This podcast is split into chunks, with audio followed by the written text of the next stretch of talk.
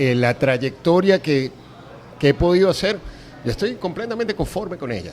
Eh, me, me encantó todo lo que hice, todo lo que pude lograr No, lo que en el baloncesto y, fuera del baloncesto.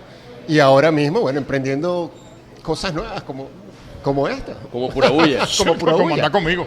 Qué belleza. Ojo, Dios ¿qué mío, qué por respuesta hacer? vendrá. Tú sabes que. No, cuasi, cua- cuasi filosófica. Tú sabes que. Podría decir que en los últimos cinco años de mi vida me he convencido de que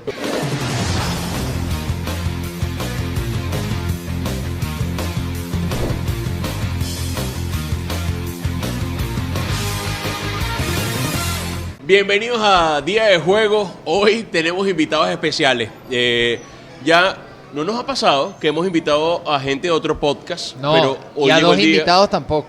Y a dos invitados tampoco, es verdad. Hoy estamos estrenando. Hoy tenemos cuatro micrófonos aquí en esta sala de Juego. Estamos en el restaurante Gran Horizonte y aquí pasan las cosas especiales. Y porque pasan las cosas especiales, vamos a tener nada más y nada menos que a Pablo Machado y a Darwin Silvera con ustedes, bueno, para hablar de Pura Bulla Podcast, para hablar de lo que representa hacer nada más y nada menos que este nuevo tipo de contenido y por supuesto de visiones que tenemos acerca del deporte. Ellos dos que normalmente se desempeñan en el baloncesto, incluso nuestro buen amigo Darwin Silvera, que tuvo un muy breve paso, pero muy, muy, muy breve paso. era Brevísimo. necesario, era Por- necesario por ir muy breve. rol- por el ya rol era de de dominio entrenador. público, vale.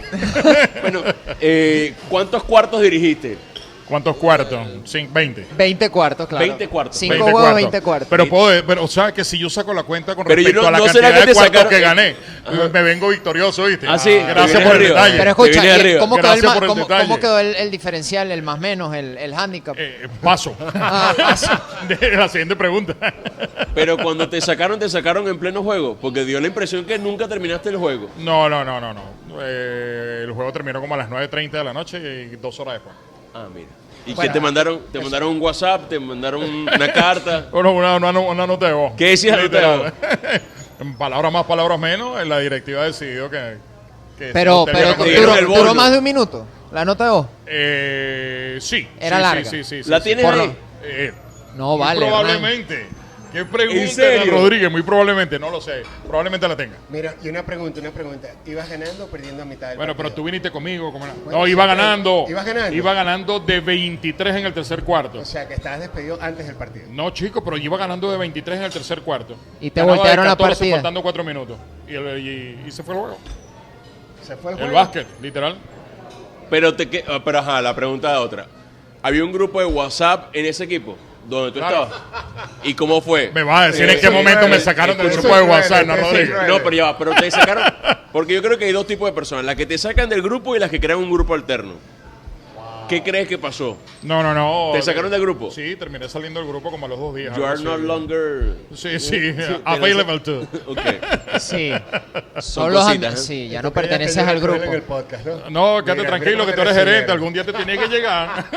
Mira, pero No, ¿cómo, pero mentira, hermano, ¿cómo deseo, se dio ese, cómo se dio dar un buen bienvenidos, muchachos? Más allá de la broma de Hernán, gracias. bienvenidos al podcast. gracias, gracias por venir. esencia la tuya. No, bueno, por favor, agradecidos con ustedes por estar aquí. ¿Cómo se dio esa oportunidad? Y, para ti que eres un apasionado del baloncesto, ¿qué significó en tu vida? Más allá de la echadera de broma, haber tenido esa oportunidad, porque yo que jugué fútbol semiprofesional, por ejemplo, y que soy comentarista, a mí tú me dices mañana, mira, vas a ser de repente asistente técnico de un entrenador, y yo me lanzo de cabeza en esa oportunidad. Fue algo que yo nunca vi venir, te soy sincero. Nunca lo vi venir, este... ¿De no, verdad? en- y- y- Dios eh, mío, no, pero- va, o sea, dile- Anthony, po- tú podrías direccionar la pregunta, ¿es hacia mí o hacia el No, otro no, invitado? bueno, pero. No, responde primero. increíble. Pero el señor tiene su O derecho sea, a quieren que réplica. lo manden a mutear. Eh, por favor, por favor. Sí, quien tenga el botoncito ahí haciendo un mute así. Este, en serio, yo empiezo a ser comentarista. eh, por X o por Y, en alguna oportunidad me lo preguntaron que si no estaba dispuesto a, que si no había pensado en eso, pero no me pasaba por la cabeza. Iván García en la burbuja de Margarita, creo, no, creo que fue la segunda. Él estaba con Indios de Caracas y yo estaba transmitiendo para Superliga TV.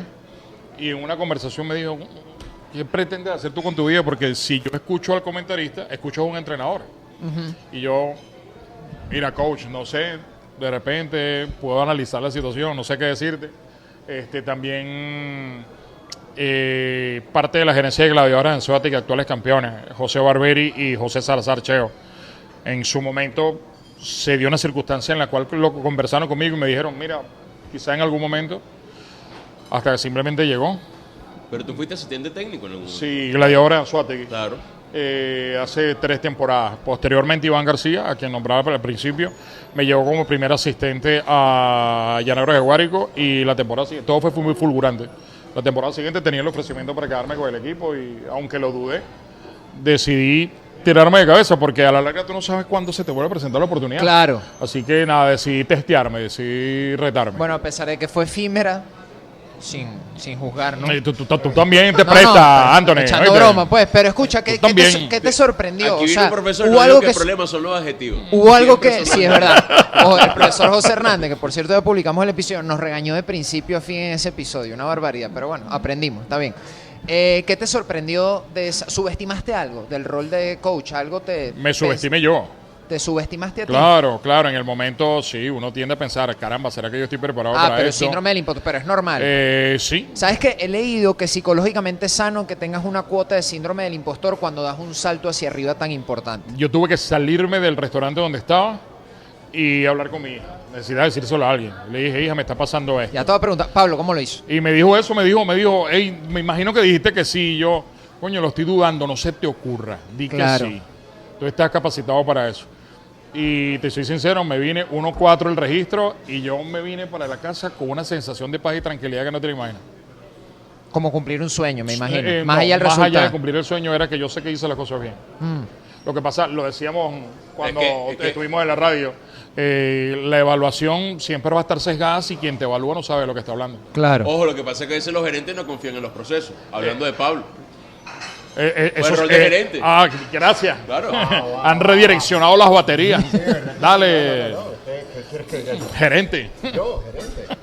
No, ¿y cómo lo evalúa lo que te dijo Anthony? No, bueno, este, todo depende de la subjetividad de cada quien y cómo, qué es lo que estás planteando. A mi parecer, dentro de todo lo que sucedió esta temporada para Darwin, que era un sueño para él, creo yo, era algo que quizás no avisorabas, pero sí que tenías las ganas de lograrlo en algún momento. Quizás este, muchos de nosotros temimos en su momento por él, que somos sus amigos, porque dijimos, oye, Darwin todavía nunca ha estado como entrenador principal en algún otro, en, en- en otro equipo, ni siquiera en categorías inferiores, pero todos le dimos el apoyo y sé que él hizo lo correcto, se rodeó de la gente que era, preguntó a quien tenía que preguntarle, Sí. sabía las cosas que hacer, pero obviamente que la subjetividad que tiene el equipo era completamente distinta y decidieron Sí. partir con él. Cuando, sabes que nosotros hicimos un capítulo de cuándo hay que cambiar de entrenador. Y una de las cosas que decíamos era cuando ya el mensaje no llega al grupo, cuando tú de repente ves que, que en, el, en el rendimiento la dinámica no cambia y que la dinámica sigue siendo la misma. Desde tu punto de vista como gerente y desde tu punto de vista de ya habiendo vivido el tema de, de ser entrenador, ¿cómo lo ven ustedes? ¿Cuándo hay que cambiar de entrenador? ¿Cuándo es sano hacer justamente el cambio? O como jugador, cuando sentías que jugador. ya el coach había perdido todo el saldo. No, pero es que tienes, lo que acabas de decir es completamente razonable. Cuando el mensaje ya no llega, cuando tú ves que el equipo no evoluciona y que no se plantean cosas distintas para tratar de llegar a un final completamente distinto al que se tenía antes, valga la redundancia, pues entonces hay que cambiarlo. Porque si no, los jugadores se mantienen en un letargo continuo durante toda la temporada y no vas a crecer como equipo. Entonces, lo, lo- lo primero que uno debería tomar en cuenta antes de llegar a ese punto también es cuál es el planteamiento Claro. del entrenador. ¿Qué es lo que se está planteando? ¿Cómo está planteándolo hacia los jugadores? ¿Tiene las, eh, las piezas correctas para poder lograr ese planteamiento? Todas esas son las cosas que hay que ver antes de, porque luego, ya cuando comienza la temporada, es simplemente este, el, el- el- el- el- el resultado de todo eso. Es el único argumento que tienes al final. Sí, El es resultado, es lo único que soporta. Ha- Habiendo sido jugador, confía más en el proceso. O sea, siendo gerente ahora, o sea, ¿qué, qué cosas te da desde el punto de vista de la gerencia el haber sido jugador? El proceso. El proceso definitivamente es lo que es. Este, no puedes. Hay veces que, que existen momentos de suerte, donde llega un entrenador, un jugador y todas las cosas salen de maravilla, una temporada, pero puede ser una temporada. Pero cuando tú construyes poco a poco, paso a paso, un proyecto, ya cuando le das rueda a ese proyecto constantemente, es que te vas encontrando con las distintas soluciones y vas comprendiendo en realidad qué es lo que sucede para cuando así llega la victoria o cuando llega cuando llegas a la meta que te propusiste la puedas apreciar. Por eso es que como jugador era así, o sea, tú no puedes esperar llegar a la cancha un día y voy a meter 20 puntos porque yo soy el, el, el no, o sea, eso es una cuestión de cómo tú te formas día a día, cómo tú vas entrenando, cuáles son los hábitos que tú creas para poder llegar allí, qué es lo que tú te planteas y si no lo haces, tanto en lo individual como en un grupo, pues no tiene sentido y Hay, no vas a llegar a ningún lugar. hay una frase que, que respalda eso, o sea, el básquet se ejecute bien aunque salga mal. No puedes hacerlo mal esperando que salga bien. No, no. Claro. Tú lo haces de la manera correcta. Si salió mal, entonces ya inclusive eso te da un background como para saber en el momento por qué salió mal. Bueno, de hecho hay una frase de Dante Panzeri, un, un periodista argentino de hace muchos años, que decía, el gol es mucho más hijo del juego que del disparo, o sea, que el remate per se. Sí, es como una especie de concatenación de buenas decisiones. Ajá, pero ¿y qué, y qué- y qué- qué pensará Barsky al respecto? Que yo soy fanático de Barsky. El mejor Cuando comentarista dice, en español. Este, eh, este es un gol fuera de contexto. Bueno, porque también existe, ¿no? Sí. O sea, Por la naturaleza del fútbol como deporte da esas y por lo situaciones aisladas. exacto, Brutal. debe ser el- el- la dinámica del juego, pues. Pues eso se llama, de hecho, el libro donde leí esa frase se llama Dinámica de lo impensado. Sí, fútbol, dinámica de lo impensado. impensado. Necesito, Yo necesito leer ese Te lo comparto. Oh, se los Gracias. recomendamos, ¿No súper bueno. PDF? Es quizás uno de los pocos libros de fútbol que te recomiendo sin dudar. Te lo paso en el PDF, ahorita te lo Ah, paso. listo, y que leer, aunque todavía no termino de acostumbrarme a la pantalla de la tableta, pero ahí vamos. Poco a poco. Yo también, me gusta más la experiencia con el libro en físico, pero para retomar el hábito de la lectura uno trata de ayudarse en esas herramientas, los gadgets, como le dicen ahora. Los gadgets. para tratar de, de leer más fluido. Miren, para entrar en materia, aprovechando que los tenemos acá, nosotros hemos hablado de NBA, sobre todo cuando terminó la temporada pasada. Pero bueno, Día de Juego se ha ido enfocando más hacia el fútbol, evidentemente, porque es la fuente que nosotros dos trabajamos desde hace tiempo. Y no habíamos tenido invitados con la posibilidad nosotros de hablar de baloncesto venezolano. Entonces tal vez la pregunta lógicamente va a ser un poco abierta. Yo me imagino que dará pie a muchas aristas. Pero ¿cómo está hoy el baloncesto en Venezuela? cuáles son los retos que tiene el baloncesto en Venezuela. Podemos ir desde lo macro, luego ir profundizando un poquito más, pero en líneas generales, ¿cómo está ese deporte hoy en nuestro país desde su punto de vista? ¿Hay que respirar profundo antes de responder esa pregunta o no? Probablemente. Eh, sí, eh, bueno. bueno. en mi caso, yo, yo creo que en nuestro caso sí. Po- Podríamos responder con el lugar común. Pero. No, pero no es la idea y no es- y- a y eso no- y no honra la personalidad de ustedes uno- tampoco. Siendo uno un, un doliente del básquet, hay que respirar profundo y, y de repente ese tiempo gastarlo en tratar de ver por dónde puede estar la solución y cuál puede ser tu contribución, por pequeña que sea. O sea, eh, se viene un, un proceso complicado, álgido, difícil. eh, probablemente hasta de pocas herramientas a la mano. Los tiempos, el hecho de, de- de haber tenido una, una generación que nos dio todo lo que pudo y más. Y que ahora te acostumbres a ganar o te acostumbres a estar siempre allí y que venga un periodo en el cual no lo estés. Wow. Claro, la sequía, ¿no? Pasar de la abundancia a la sequía. Como el, sí, cierto Lo- vacío típico, parte de una transición, parte de una transición. Creo que hay que construir nuevamente el proceso. Eso es, creo que es el gran reto que tiene el baloncesto venezolano de aquí en adelante, es construir un proceso entre todos, entre todos los actores que están allí, para poder lograr los resultados de aquí a unos cinco. Sí, ciclo años. olímpico. Ciclo O sea, olímpico. no hay que plantearse ahorita metas muy, muy este, grandes a, a corto plazo, pero sí a largo plazo, pero tienes que construir desde cero. No desde cero, tienes que construir desde lo, desde lo pequeño. O por lo menos cavar un poco más profundo. Claro, cavar un poco más profundo. Tienes que llegar ahí, tienes Wow. que llegar al corazón del país en el baloncesto. Yo creo que hay que buscar la manera de involucrarse más, de meterse más en el barrio, de meterse más, de llevar el baloncesto a más, a más lugares, tener mayor cantidad de gente participando y también el esfuerzo que pueden hacer todos los actores del baloncesto en este momento en, en remar juntos hacia adelante. Eso es lo que nos va a dar un resultado positivo o uno negativo. Pero hay que hacerlo llegar de la manera correcta. Tú sabes que yo los escucho a ustedes y, y la vida en, en Venezuela nunca ha estado exenta de problemas y dificultades y, de- y obstáculos por superar. Pero no es secreto para nadie que el baloncesto es la disciplina de conjunto más exitosa que ha tenido nuestro país. En la historia. Porque con tantas dificultades ha logrado llegar nada más y nada menos a convertirse en el deporte de conjunto más exitoso de Venezuela. Porque te- hemos- tendríamos que hablar de dos generaciones. La generación de Portland, Claro. sí, del preolímpico de Portland. Eh, esa generación anteriormente estuvo en el Mundial de Argentina, ¿cierto? Que lo ganó yo, que lo ganó la, lo ganó la extinta Yugoslavia. Y entonces tendríamos que trasladarnos posteriormente a la generación del preolímpico en México, 2015. Ya de eso hacen ocho años. Entonces, esas dos generaciones, más allá del tiempo que les separe, han seteado la barra muy arriba. Muy arriba. Una más talentosa que otra, otra con más oficio de conjunto que otra, pero cada una en su momento ha puesto la barra realmente muy arriba. Muy arriba. Y en ese trayecto fueron eh, eh, triunfalistas, pero entre una y otra hubo una sequía. Sí. Entre, hubo, entre una y otra hubo una, no sé si era una pérdida de, de la identidad de nuestro baloncesto.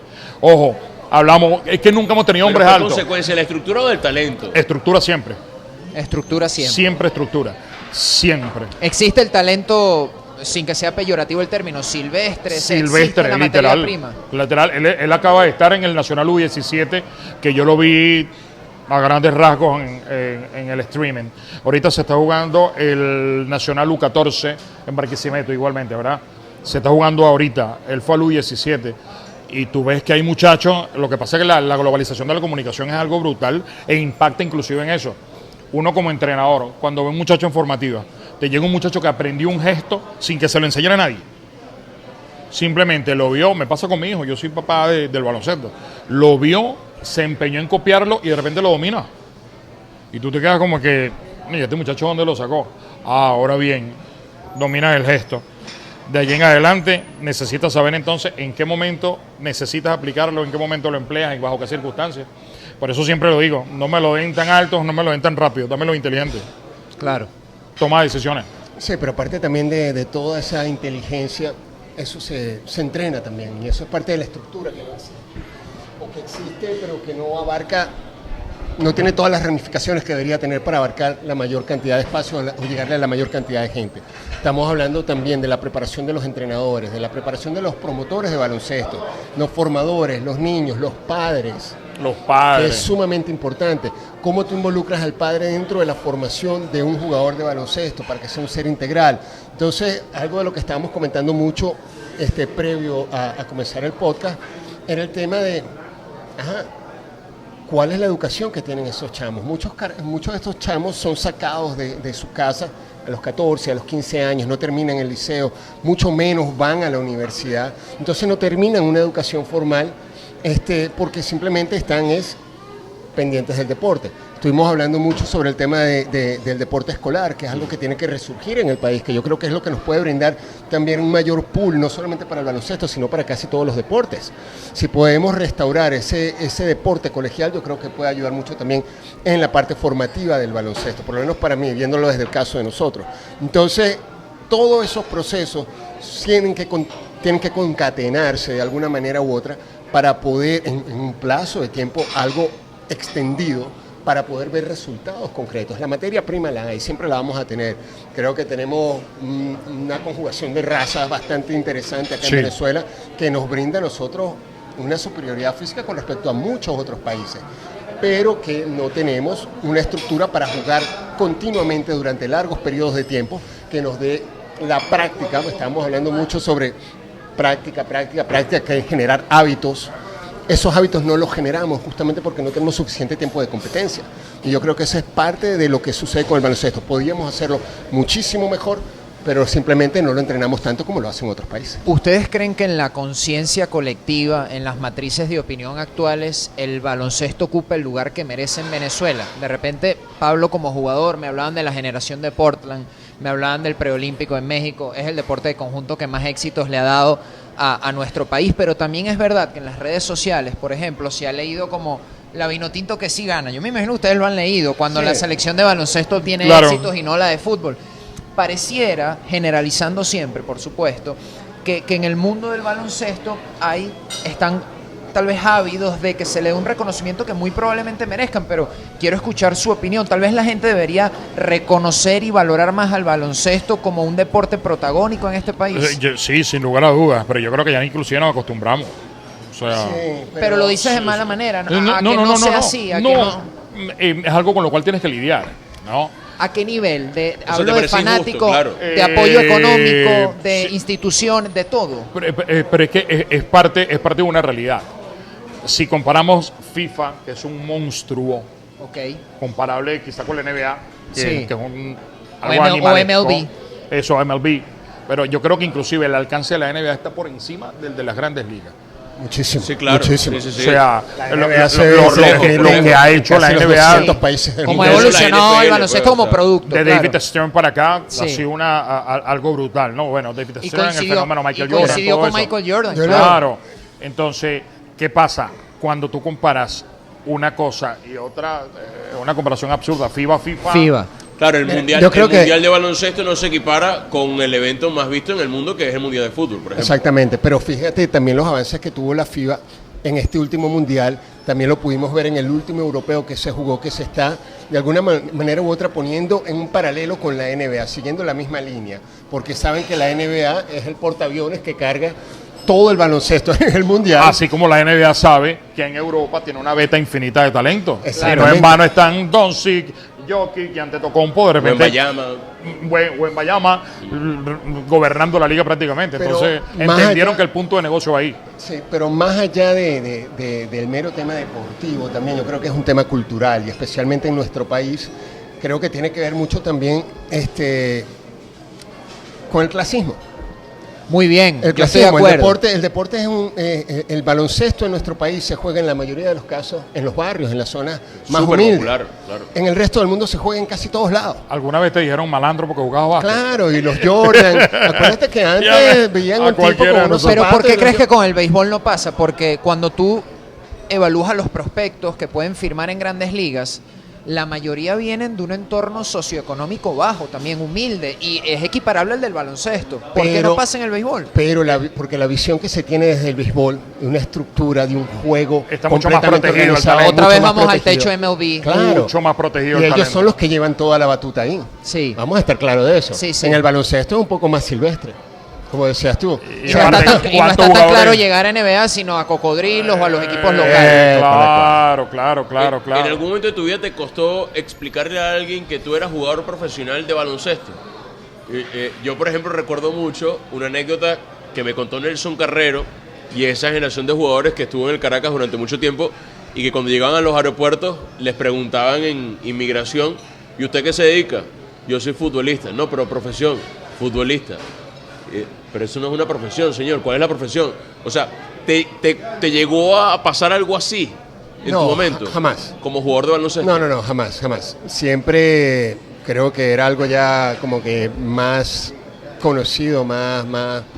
No, no era tan, tan raro ya hablar abiertamente sobre el profesionalismo dentro del baloncesto. Yo creo que de la etapa, la etapa en la que yo crecí fue justamente viendo a esos jugadores que comenzaron en el 90 en el Mundial de Argentina, que vinieron luego el Sudamericano de Valencia, luego los Héroes de Portland, así sucesivamente. Entonces todos creamos, construimos nuestra realidad o nuestro imaginario en base a esos tipos, a lo que hacían y ya todos nos vimos desde un primer momento como que, bueno, queremos ser profesionales de esto y es lo único que se hablaba. Entonces no, nunca lo vi de, manera extraña o dedicarme a esto, no, pero sí dentro de mi familia. Dentro de mi familia soy el único deportista y para mí fue un choque este, titánico prácticamente con mi mamá cuando decidí jugar al baloncesto. ¿Por qué? Porque ella también era de la visión de que los deportistas eran brutos. Los padres Claro, pero- esa, pero en estudiaste esa afuera, época ¿no? eran... No, Y claro, eso lo pero, bueno, pero- un no, poco. pero, pero eso fue justo antes de yo por- proponerme esa meta. Ok. Mi meta siempre había sido estudiar afuera. Y dije, oye, ¿cómo puede ser la mejor manera para llegar allá? Vi a Bebeto, Eduardo Crespo, en el Polideportivo de Ejido, yo soy de Mérida, lo vi un día allá y dije, oye, se echa muy bien en Estados Unidos que está teniendo. Eso es lo que voy a hacer. Todos mis amigos jugaban básquet, yo era el único que no jugaba básquet, yo lo que hacía era lanzarme en patineta y nadaba. Y entonces dije, bueno, ahí está mi ticket, chavo. Me Pero la patineta de Pablo era una tablet surf con ocho ruedas. claro. pues si no, longboard. Si no, ¿cómo? Sí, longboard. Eva, tenía, la eti- tenía la etiqueta atrás y decía carga larga. Como ¿no? La de Darwin decía enchilarga. Anchi Gracias, gracias, gracias. No, enviado, enviado un carril no la podías pasar, hermano. Pero entonces, claro, eso, es- eso mí me puso en una situación bastante, este, eh, como en un dilema. No en un dilema, sino en una situación donde dije, mira, voy a dedicarme a esto y le voy a demostrar a mi mamá que esa vaina no es así. Voy a obtener mi beca, voy a hacer esto, bueno, tengo mis dos carreras, fui estudiante de honor, to- todo lo que tú quieras hacer a nivel académico lo hice y también pude mantener una carrera en el baloncesto. Sí, tuve la fortuna de poder irme al extranjero estudiar y poder hacer ambas cosas al mismo tiempo.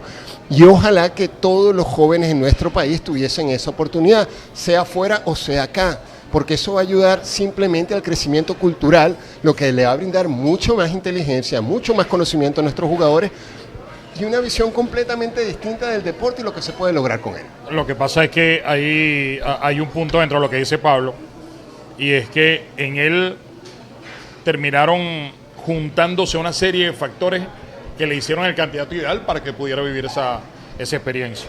Porque acá nosotros, ¿cuántos jugadores de 7 pies, 2 metros 10, 2 metros 8 tenemos? Claro. ¿Sabes? Eh, De hecho, un problema actual en el baloncesto sí, venezolano. Entre comillas es un problema actual, ¿no? Porque más allá de eso, O sea, que digo que sigue vigente. Sí, Lo sigue hoy. vigente, pero con todo y eso hemos, hemos logrado estar en la ola sin tener el jugador grande ya. O sea, hace- competir sin tener el- sin tenerlo. O sea, por momentos fue Miguel Marriaga, sale Miguel Marriaga de la selección, estuvo Chenique, el breve paso de Chenique ya no está. Y entonces, a pesar de eso, con todo y eso Venezuela estaba allí, ¿no? Pero se juntaron una serie de factores que le permitieron lo discutíamos recientemente, eh, inclusive creo que era con Jordan Zamora, el capítulo que grabamos con Jordan, donde yo le decía, ya va, lo que pasa es que lo que ustedes vivieron mm, no es lo, lo- el estándar, estándar, claro. del prospecto acá.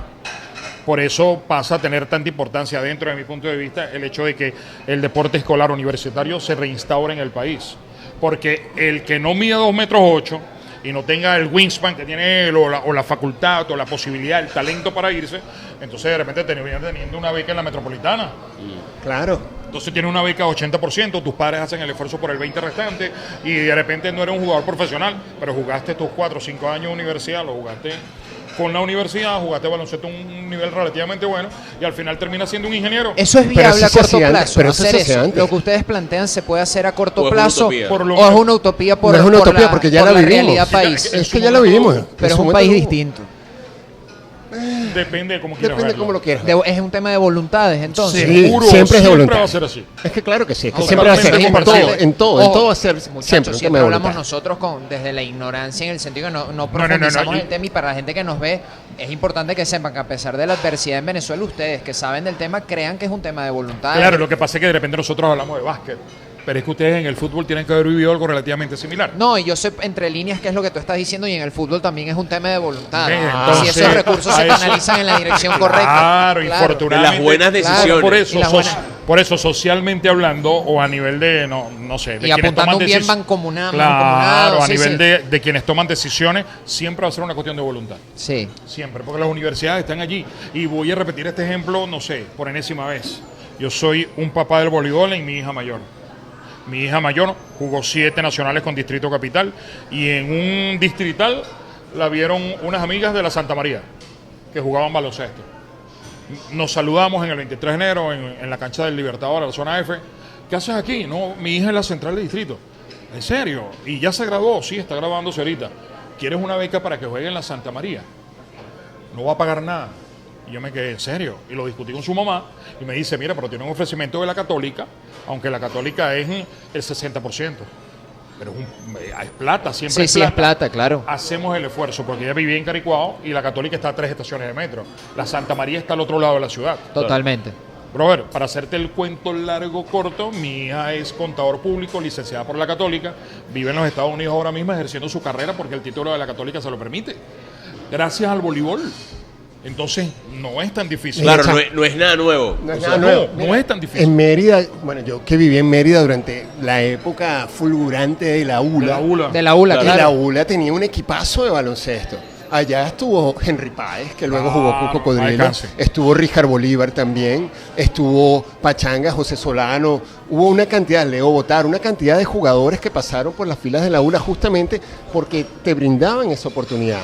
¿Tú juegas algún deporte? Bueno, te vamos a dar un ingreso este, más fácil a la universidad, te vamos a ayudar con alguno de los pagos, te vamos a dar, qué sé yo, el, este, el dormitorio estudiantil, te vamos a facilitar la entrada y eso luego te hace practicar el deporte, salir graduado y comenzar a hacer una vida completamente distinta. Eso se Y si no fuiste pro, no pasa nada. No pasa nada. Mira, yo No vengo de la... pasa nada. Hu- Hubo un, un proyecto durante los 80 que yo vengo de ahí, que todavía se mantiene por lo menos en Mérida, no sé si aquí en Caracas todavía se mantiene, pero de las escuelas básicas de formación deportiva. Yo vengo de la Escuela Básica de Formación Deportiva de Chama. Yo opté por no ir a la escuela técnica, donde mi mamá quería que yo fuera para que saliera técnico medio cuando me graduara. Y dije, no, mamá, yo voy a jugar deporte y me voy a meter en esta vaina.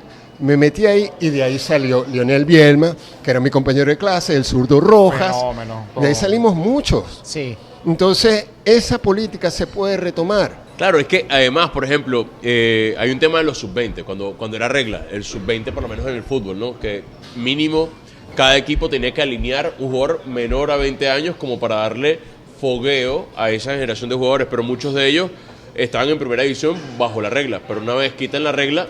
Sí, era una ya- especie de población flotante. quizás ya no eran aptos. Entonces, entrar en el sistema, por ejemplo, del deporte universitario, que ojo, no, no estamos diciendo algo innovedoso, esto ya existe en muchos países, es mantenerlo en condiciones o, o por lo menos un tema de ritmo de competencia y tú no sabes si en uno o dos años ya ese jugador No, o dándole, pueda volver a estar o pueda volver a ingresar en el en la el- en razón el responsablemente a la familia de Pablo en el sistema universitario te permite formarte como profesional. Entonces es como lo mejor de los dos mundos como decía eh, el compañero no tratas de jugar al mayor nivel posible. Si no llegas al profesionalismo no, no es que no importa. Probablemente tú en tu sueño frustrado bueno lo lamentarás te hubiese gustado pero nadie te va a quitar lo bailado lo intentaste. Y eres contador eres Y administrador cuando se te pasa el despecho, volteas y tienes un título Claro, arquitecto. tienes un título. En Estados Unidos hablas otro idioma, hiciste conexiones, tienes un título universitario afuera, sí, la, tu familia puede apoyarte, pero yo creo que para la formación integral del hombre o del ciudadano como tal, ese sistema tiene una función mucho más profunda que la deportiva.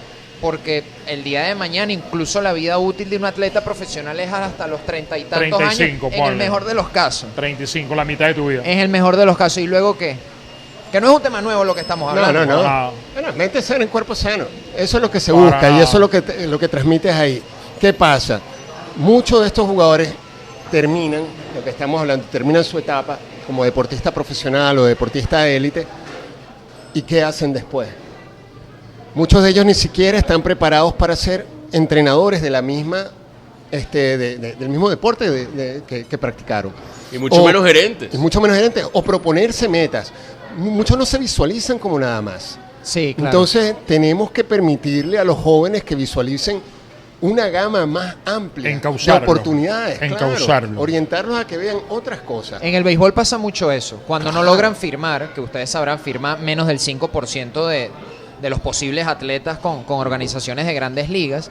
Luego están además en una edad crítica, no solo porque son adolescentes, porque sacrificaron su bachillerato y su formación solo por el béisbol, y luego no tienen más nada que hacer.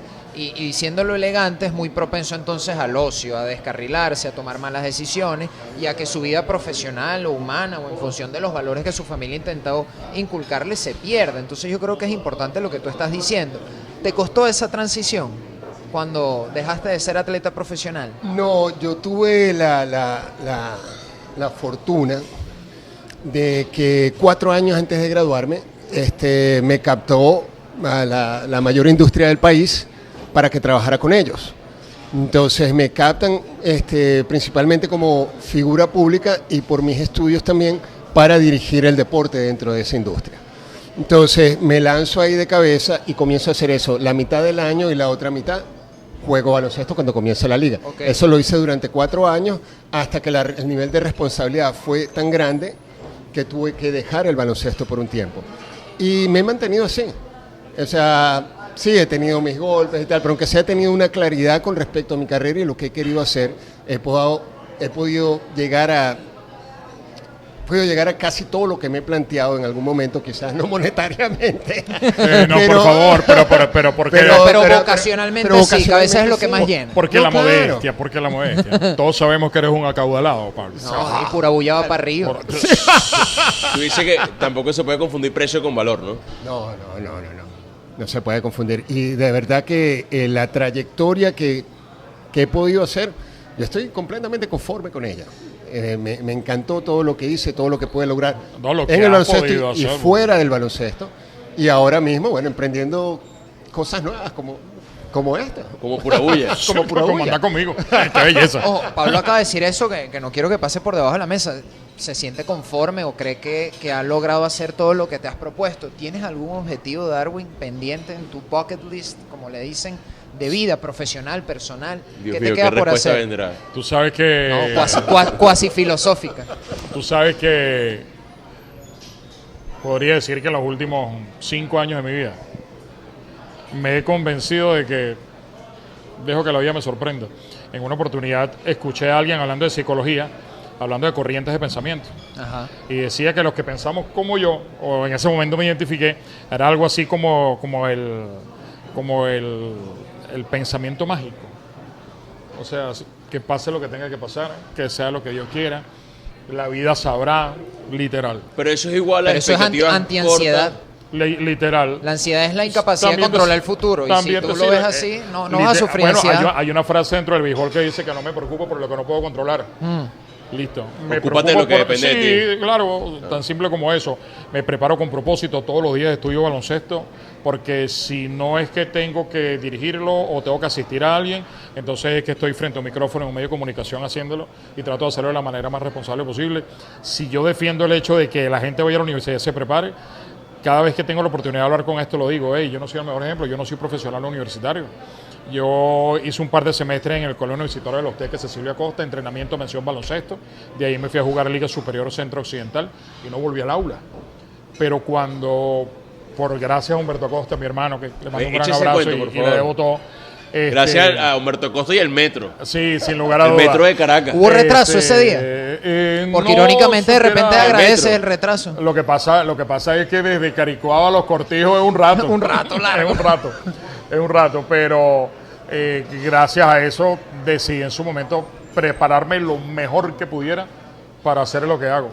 Y, y nada, creo que hasta ahora eh, he cumplido con creces con lo, con, con lo, con lo que me he planteado Qué en bueno. ese sentido. Pues, ¿no? Qué bueno. Para que idea no quede suelta, eh, conociste a Humberto Acosta en ese viaje entre Caricuao y Los Cortijos y en esa conversación de baloncesto después surgió la oportunidad de que ingresara a los medios de comunicación. Sí, pa- pa- pasa. El, el tipo es modesto, el tipo también es modesto. Este es el mejor comentarista de baloncesto del país, probablemente del continente también, para mí. Es mi hermano y tal, pero eso no te lo digo porque seas mi hermano, sino porque de verdad Y te que digo No, algo, pero está bien, es normal. aprecio, lo veo, y lo veo. la fortuna de trabajar con él.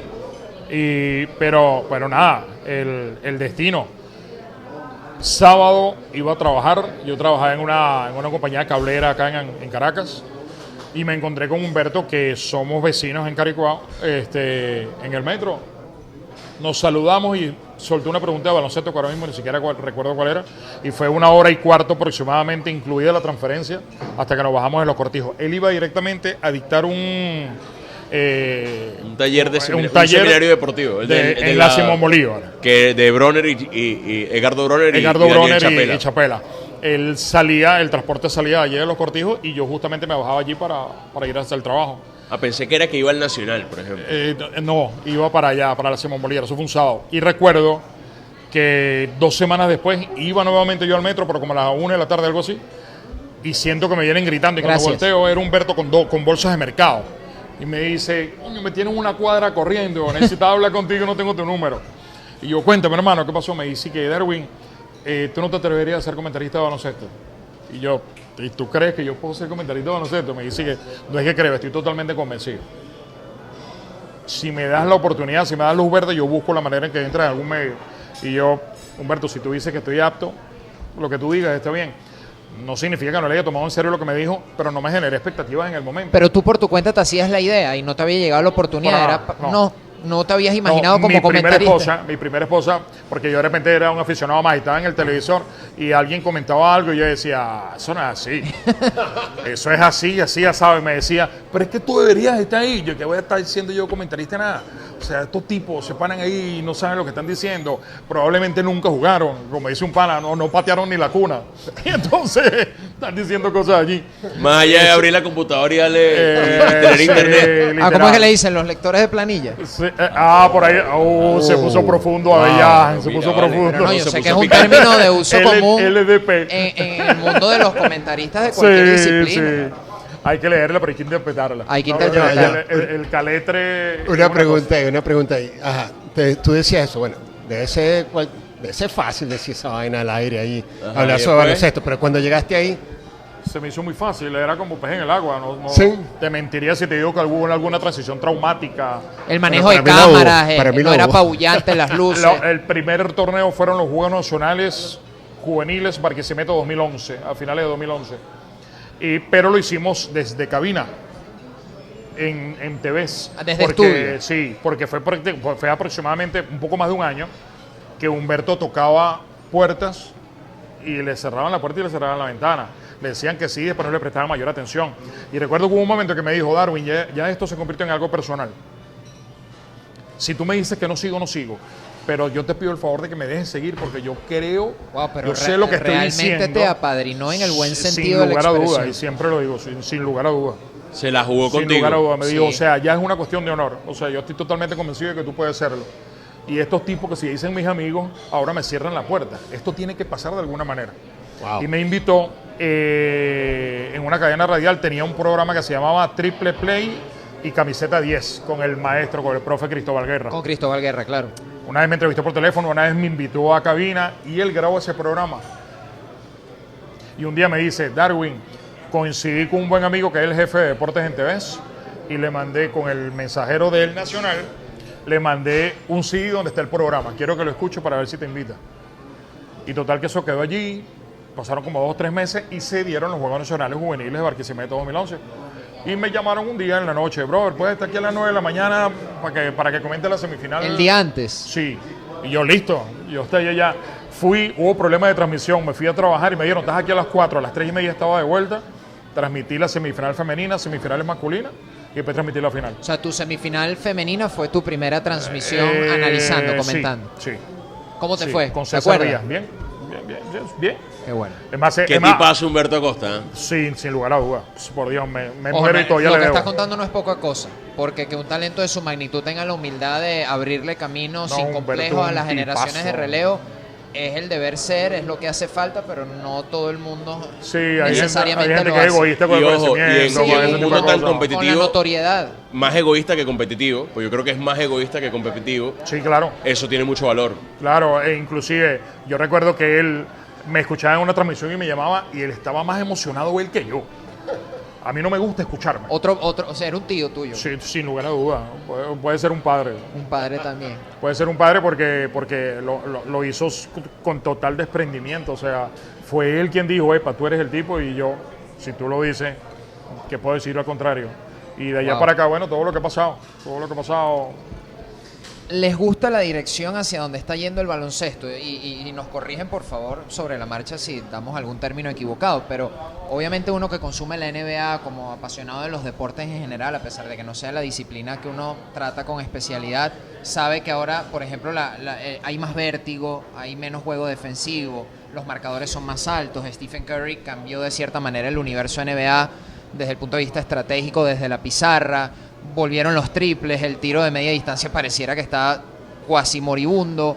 ¿Cómo lo ven tú desde la La perspectiva preparación de física. atleta y tú como analista? Bueno, fíjate, eh, a mí me encanta hacia dónde va el juego. El juego simplemente está evolucionando, pero cuando hablamos del juego voy a hablar del juego FIBA. Ok. El juego FIBA como tal, porque la, la NBA sí es, es grandioso, todo chévere, muchos puntos, pero no es un juego para mí que demuestra la realidad este, de, de- una batalla, de una confrontación.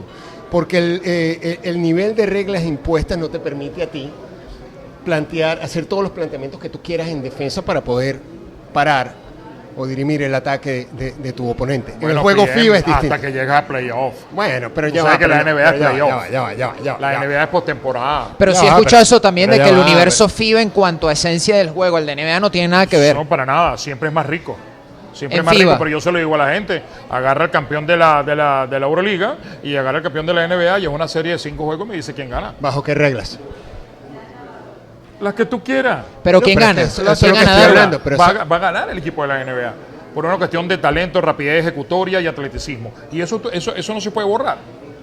Eso no se puede borrar. No estoy completamente de O sea, acuerdo. tu visión es un poco más romántica, si eso se ¿Cómo que lo ves, Pablo? ¿Tú Mi cómo lo visión ves? es más romántica, sí. ¿Por qué? Porque cuando ponen la- a Básquet Usted- Total. usted- ustedes le ponen música de fondo a esto. ¿Ah? Pudiésemos, Cuando- Luces- luces pudiésemos. de Bohemia para Lisa, de Sí. Manuel.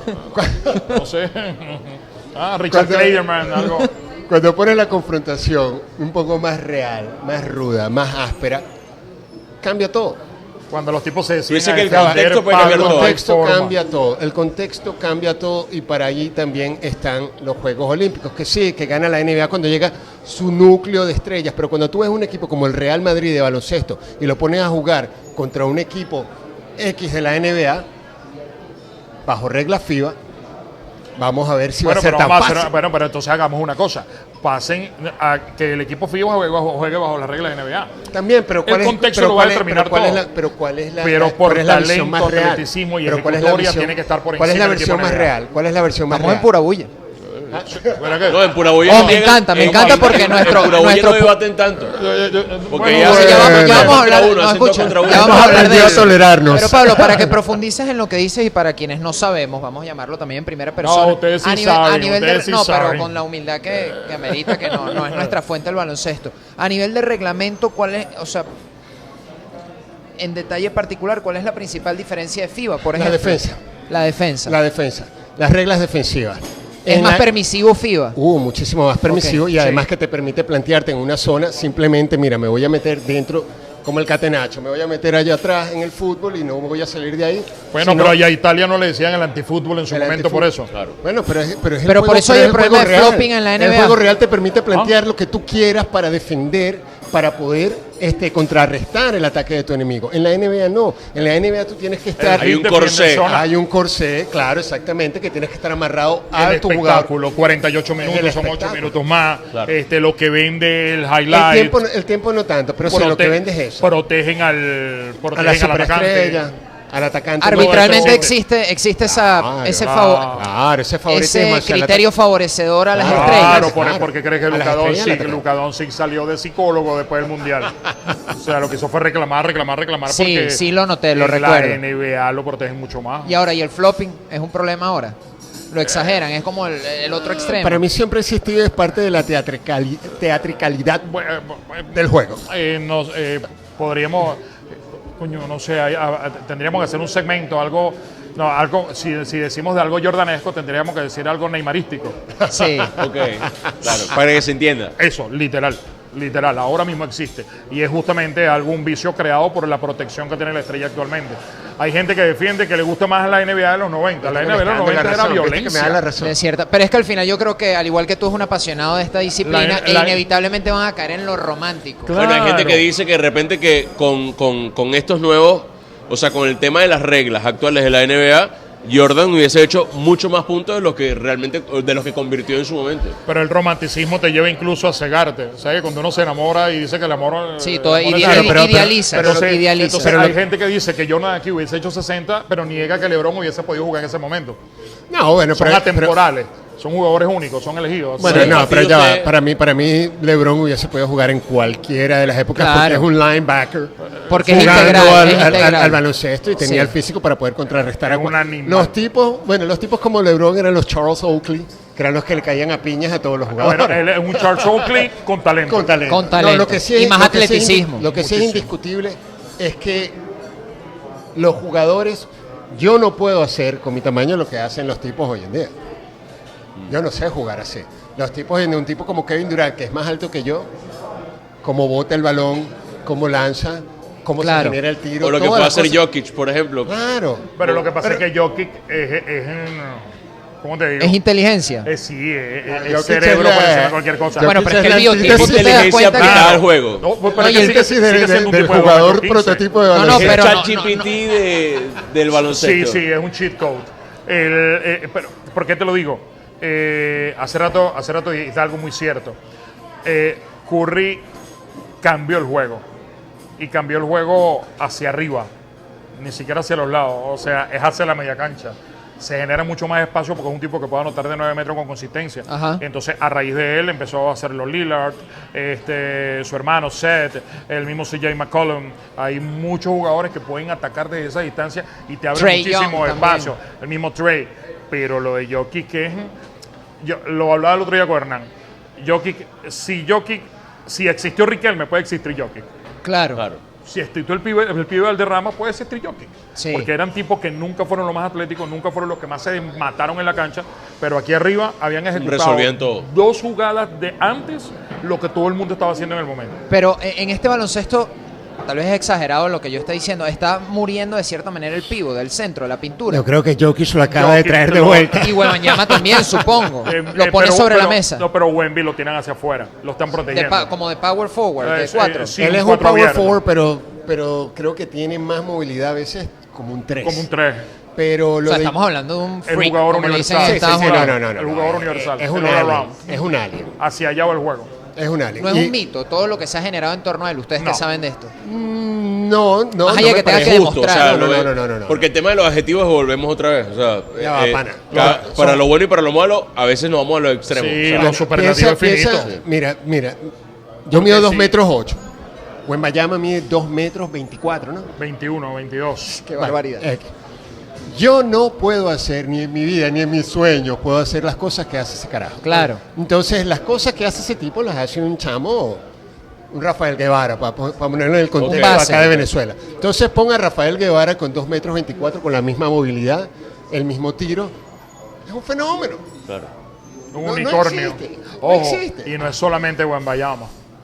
Porque Canadá tiene un centro que estuvo en el Mundial, que recuérdame el apellido, Idai Iri. Idi. Sí, pero él, eh, pero él es un, más un Es- pivo es más lento. a la, a la antigua. Es más lento. Este, está Chad Chet que, que el- el- su primer año en la NBA lo pasó lesionado. Él, él este año corre por, por Rookie of the Year, Sí, sí, ¿cierto? Que es La carrera es entre ellos dos. Es más, ellos se enfrentaron en la final del Mundial U19 y Holmgren termina dentro de la medalla de oro de Estados Unidos por encima de Francia contra Wembayama. Y Holmgren queda como el MVP. Sí, y Holmgren MVP. Entonces Ajá. la gente está muy obnubilada con lo de Eh, Él es Wembayama. el del Thunder, el que Sí, se lesionó. sí. Un muchacho que tú le ves el biotipo y para quien no sabe, jamás tiene pinta de jugador de baloncesto. no, no, no, una- un muchacho hasta eh, eh, un, un white boy, como le Sí, dicen parece, un, ¿no? parece un rockero. Un- parece un rockero. Le pone una, una Cantante de una y una pop. batería y no sí, pasa sí, nada. sí. Lo metes, en, lo metes en Kiss y, y- y pasa. Ese, ese, ese equipo es una brutalidad, ¿viste? claro que sí. Oklahoma este año y nadie habla de Oklahoma. Lou Dort, Shea Gill, George Alexander, Sí. Holmgren. O sea, tiene un equipazo, viejo. Tiene un equipazo. Pero lo que te quiero decir es que eh, Wembayama no es el único ejemplo. No es el único ejemplo. Bow O sea, Bow. todo el mundo está yendo hacia tipos que, eh, ¿cómo le, le dicen el avatar? Por la película. Sí, Son tipos así. sí. Pero entonces es como cíclico. física. Fue una etapa y ahora vamos a volver otra vez. O y sea, Es que vale simplemente la evolución. Acuérdate, acuérdate que todos nosotros, de algún, todos los que crecimos en los 90, por lo menos, crecimos viendo a Michael Jordan y queríamos hacer las cosas que hacía Jordan. Todos, sin importar cuán grande fueras o cuán pequeño. Entonces, ¿qué, qué pasa cuando la mayor cantidad, cuando un mayor número de muchachos comienzan a, a tratar de imitar, de emular a esos jugadores y que tienen dos metros y tanto?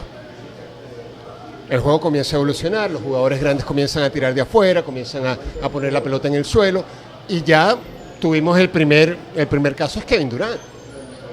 Después de Kevin Durant, bueno, primero en, en los que no, a los que no recuerdan, Sharif Abdul Rahim Claro, Sharif Abdul-Rahim, claro. con era Detroit. ese tipo. Después viene Antoine Walker. Después de ahí vamos subiendo y encontramos, sí, a- Lo a- ves más alto, más, más atlético alto, más jugando atlético, lejos del aro. mejor manejo de pelota. Y eso es hacia donde va el partido. Y jugar más dónde lejos del aro les garantiza el hecho de poder tener dos, tres años más De carrera. vida útil en su carrera. Claro, Claro, por eso tú porque dices que están protegiendo a impacto. Webanyama mientras ad- adquiere la capacidad física Claro, al si nivel lo de pones NBA. allá abajo a estar llevando palos de ahorita nadie te garantiza. ¿no? Entonces Popovich en ese sentido es realmente muy inteligente. Este, y Kristaps Porzingis, que yo creo que va a tener la mejor temporada de su carrera Con respecto a efectividad ahorita con Boston. Tú como que eres sale- de los Celtics, ¿no? Porque dijiste Boston y te pusiste... No, no, me baloncesto, celta. no, no ten- bueno, sabes que cuando yo era más chamo, crecí viendo a Alan Iverson y me gusta mucho Alan Iverson. Y los Philadelphia Pero te gustaba 76ers. Filadelfia, ¿Te gustaba ver a Sí, Filadelfia? por estar Alan Iverson allí. Pero al final, como no es el deporte que más sigo, me gusta cuando hay un gran atleta con el que me siento identificado. Es decir, si Kobe también era campeón por esos años, yo no le prestaba mucha atención a la rivalidad de. Filadelfia y los Lakers. Bien que ganara Kobe, no había rollo. Pero ahorita, ahorita, ahorita lo de Boston va a ser serio, porque le llegó a él y le llegó hoy, que yo creo que es la pieza pivotal dentro de lo que va a ser el entramado de lo que necesitaba Tatum y Jalen Brown alrededor. Era un tipo como Joe Holiday, que es un animal defensivo, uno de los jugadores más inteligentes del juego. ¿Hay algún nombre en la NBA para los que desconocemos, como nosotros, que ustedes consideren que no tiene suficiente foco? Que es como un gallo tapado si hablamos aquí en criollo. Es decir, si debería ser estrella y no lo es y no se entiende el por qué. o no es considerado como tal. Ajá, o no recibe la atención mediática que debería recibir, desde su punto de vista. Jalen Brown es uno. Pero es que Jalen Brown, lo que pasa es que tengo un equipo, tengo un equipo prime. tengo Él un está en equipo Boston que- también, ¿no? Sí, pero él, pero él es considerado probablemente el jugador más inteligente en líneas generales que tiene la NBA. Wow. No, no, no nos referimos solamente al juego. Hablan así de Draymond Green, me parece también, ¿no? Sí, eh, pero lo de Brown es más intelectual.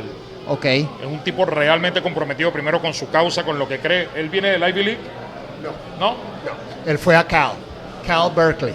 Carl Berkeley. Ajá. Pero es un tipo realmente inteligente y que la manera en la cual se expresa, la manera en la cual aborda otros temas, ey, te llama la atención porque no es... Ahí Como creo Lo que que pasa es que ahí tiene a Jason Tatum, que sí se lleva todos los focos. Claro, se lleva Jordan y todo lo demás. Sí. Mira, ¿cómo hacen en la charla de parrilla para resolver el, la pregunta eh, Jordan o LeBron?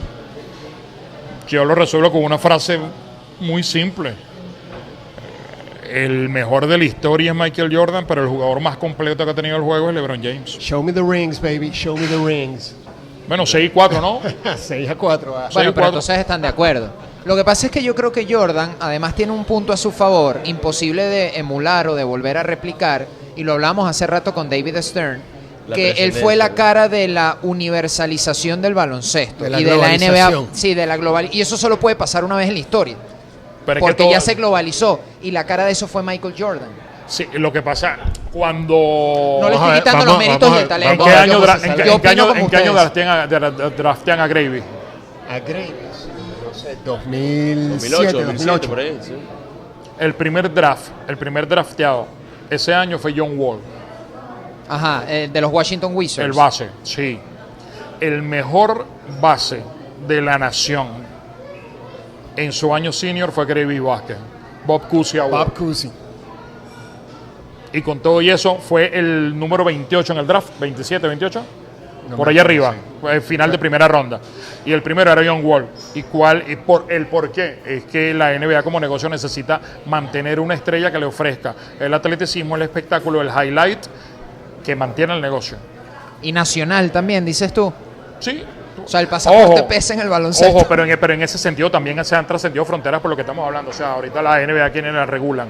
Los europeos. Los- claro, te iba a decir, los mejores hoy, la mayoría son internacionales. Claro, eh, eh, pero ellos siempre, siempre necesitan a alguien que esté a cargo del negocio.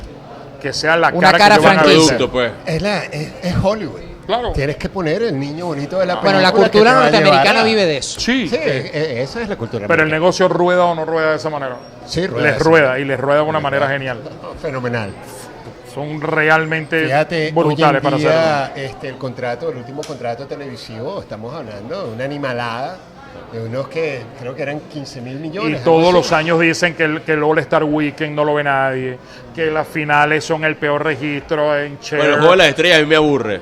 O Yo sea, no lo- yo no lo veo. Los dos últimos juegos de las estrellas me han aburrido muchísimo. Yo no recuerdo hace cuántos años yo no veo un juego de la estrella de la NBA. De repente veo las competiciones y probablemente las vea grabadas por Pero vamos, a, YouTube. algo vamos a ver qué tal les va con el highlights. Tournament este año, que eso es algo novedoso. Que es como un relámpago, ¿no? Un Claro, torneo, no es un sí. torneo relámpago Como la se hace Copa del Rey. Ok. En fútbol, en el básquet también se hace. Sí, en el ACB. En casi todos los, los torneos europeos se hace ese torneo a mitad de temporada. Y la NBA justamente lo está implementando este año por primera vez, también por el gran influx de jugadores que han tenido de extranjeros. Y eso, vamos a ver qué le añade a la NBA. Ese es otro negocio más, Existe- otro entramado más. ¿Existe el riesgo de que se apunte tanto hacia el espectáculo o se siga avanzando hacia allá que se desvirtúe la esencia del juego? O sea, ¿la NBA en algún momento a mediano plazo correría ese riesgo? ¿O ellos Bueno, sabrán hemos- poner el freno de mano? Cuando hablando- la canasta de cuatro puntos, de repente podemos empezarlo a, a pensar. A ver, que cambien radicalmente las normas. Bueno, en MLB está pasando, pero porque la población, el- la edad promedio del consumidor de béisbol es longevo y se están dando cuenta que no hay una generación de bajando los relevo niveles de que siga yendo al estadio. Mira. no hay chamos que les Mira, guste te- ir al te- estadio. Claro. Te lo voy a poner así. Tiene que hacerlo más dinámico. La NBA justamente está tratando de encauzar a toda la población que juega baloncesto a que continúen siendo fanáticos del baloncesto. Bueno, de, de por sí Entonces, el- están el- abarcando- el- la frase es Basketball Without Borders. Ajá. Pero la- lo, que, lo que estoy hablando es en las categorías formativas. Todo el planteamiento que tiene la NBA ahorita este, es justamente abarcar la mayor cantidad de fanáticos o de practicantes del baloncesto en categorías menores para que luego, más adelante, se conviertan todos en consumidores también. El baloncesto en este momento domina la cultura pop mundial a través de la música hip hop, Sí. a través de la cultura afroamericana. Eso es lo que está permeando a nivel mundial. Bueno, Entonces, hoy vi un, hoy vi un, haciendo una salvedad. A mí me gusta mucho la música venezolana. Reinaldo Armas es uno de mis ídolos. Y hoy vi un videoclip de Reinaldo Armas con unas Air Force One, ¿oíste? Sí. Te lo juro. Me persigné. Yo dije, Se- Padre no, Santo. se las dio. De aquí en adelante. Valga ¿qué la, la cuña, se las dio JR Es- Petare. Es más, el, el, el, Supongo. el tema se llama, bueno, el tema se llama Mamándole gallo al tiempo. y el tipo parece como todo un señor y de repente pasa una puerta y aparece vestido todo mayamero con unas Air Force One. y yo dije. Wow. Eso hay que verlo. Hay que verlo. Ya sé, para, ya no comprarme una camisa esa, bella. Oye, ya- ya- gracias por el, por el, por el heads up. No vale.